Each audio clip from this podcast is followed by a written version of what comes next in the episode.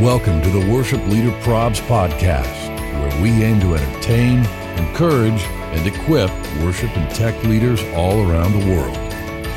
Look, we all know that serving in worship and production is great, but the problems, those are real. Thanks for joining us. Well, hello, friends, and welcome to episode 105 of the Worship Leader Probs podcast. My name is Scott Longyear, filling in for Brian Tabor on the special December edition, a micro podcast where we're talking about so much. Let me tell you what we're going to talk about today. I want to give you some great resources. We're going to share some funny prayer concerns, and then I want to talk a little bit about this. How do we love well when everybody around us just seems to be hating? You know, this is a season where it seems like everybody's angry and everybody is is full of some frustration and even some hate. How do we as leaders love well? I'm looking forward to talking about that, but before we jump in to all of that, let me tell you about our sponsors Planning Center. You know, Planning Center makes software that's designed to help us find freedom to focus on what really matters in our ministry.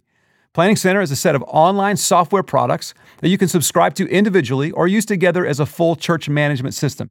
And you can always try any product free for 30 days. And they recently released a brand new product called Publishing. Now, Publishing is a way to create custom pages within the Church Center mobile app and the website. So it's a way for churches to create their own custom content, share sermons with their congregation all through the Ch- Church Center app and website. It's completely free during beta, so you can give it a try now. Hey, I don't know where you are with your uh, Christmas shopping, but let me give you just a couple Christmas ideas. Number one, why don't you head over to worshipleaderprobs.com and check out all the WLP merch that's, that's there beanies, hats, sweatshirts, the whole deal. Not only are you supporting a great ministry, but you're also just spreading some love, you know? And may I suggest, as a senior pastor, maybe you just pick a little something up for your senior pastor. I'm not saying that it's going to mean that you're going to get a big raise next year, but let's be honest, it's probably not going to hurt, right?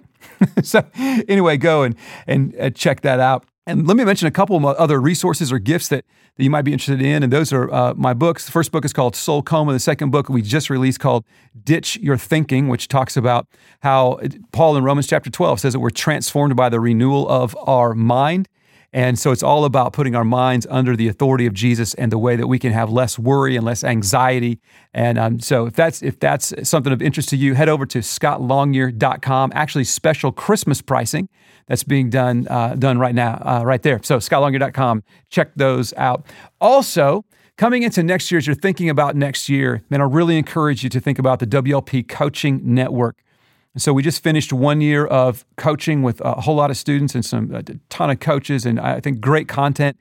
So next year we're going to launch that again. It's once a month we're together uh, virtually, where we're taking a deep dive into topics that we all wrestle with in ministry. And then we're connecting to each other and we're all getting better, closer to Jesus, closer to each other, better in our craft. I cannot recommend it highly enough. That's the WLP Coaching Network. Again, you're going to see all kinds of new information coming out on that over at worshipleaderprobs.com. So let's get to it. It's the real reason that you clicked play on the podcast. It's the reason that I hit record. Let's just be let's just be straight. It is our favorite favorite section of the WLP podcast, a little part we call prayer concerns.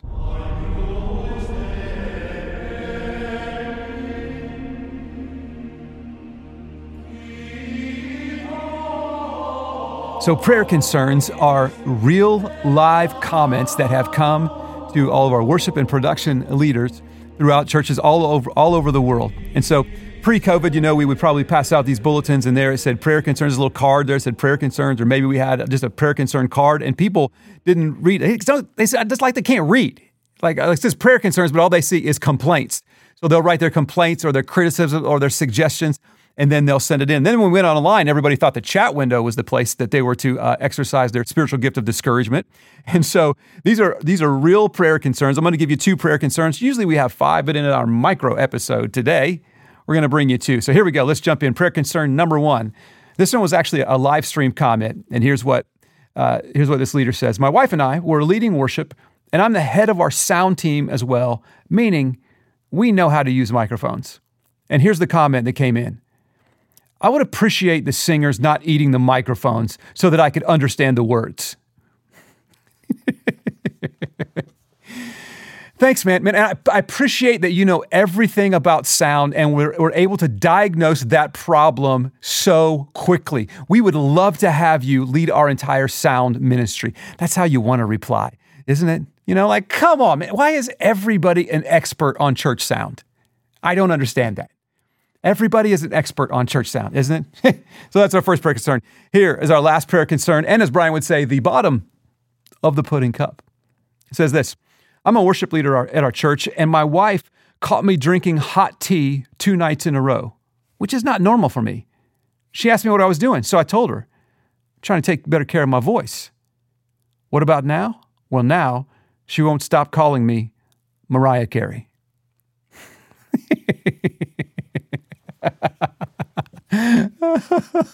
so hey, Mariah Carey, I don't know, I don't know, like uh, you know, you wrote that in. I don't know where you are or what you do, what church you work in, but like, man, I loved your Christmas album. I loved it, man. Great, great work on that, and keep taking care of the voice. Hey, just just taking care of the voice, Miss. So, hey, listen, continue to, to send your prayer concerns in. Keep them coming our way. Just go to uh, worshipleaderprobs.com, hit the prayer concerns tab there, and write it in. And as always, it's always completely anonymous. And it just gives us a good laugh and reminds us that we are not alone in the middle of all that we're that we're doing.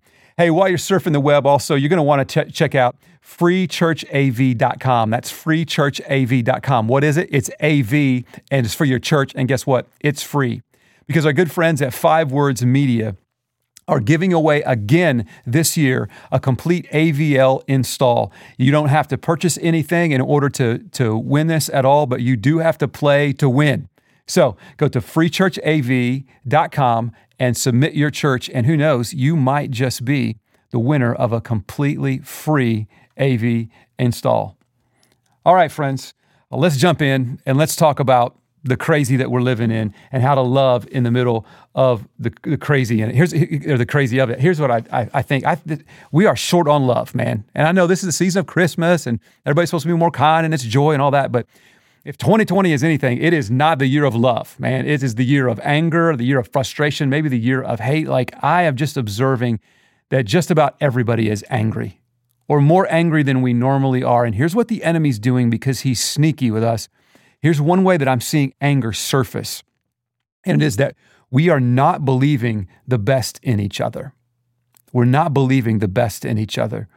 We talk in our circles a lot about not writing the narrative for somebody else.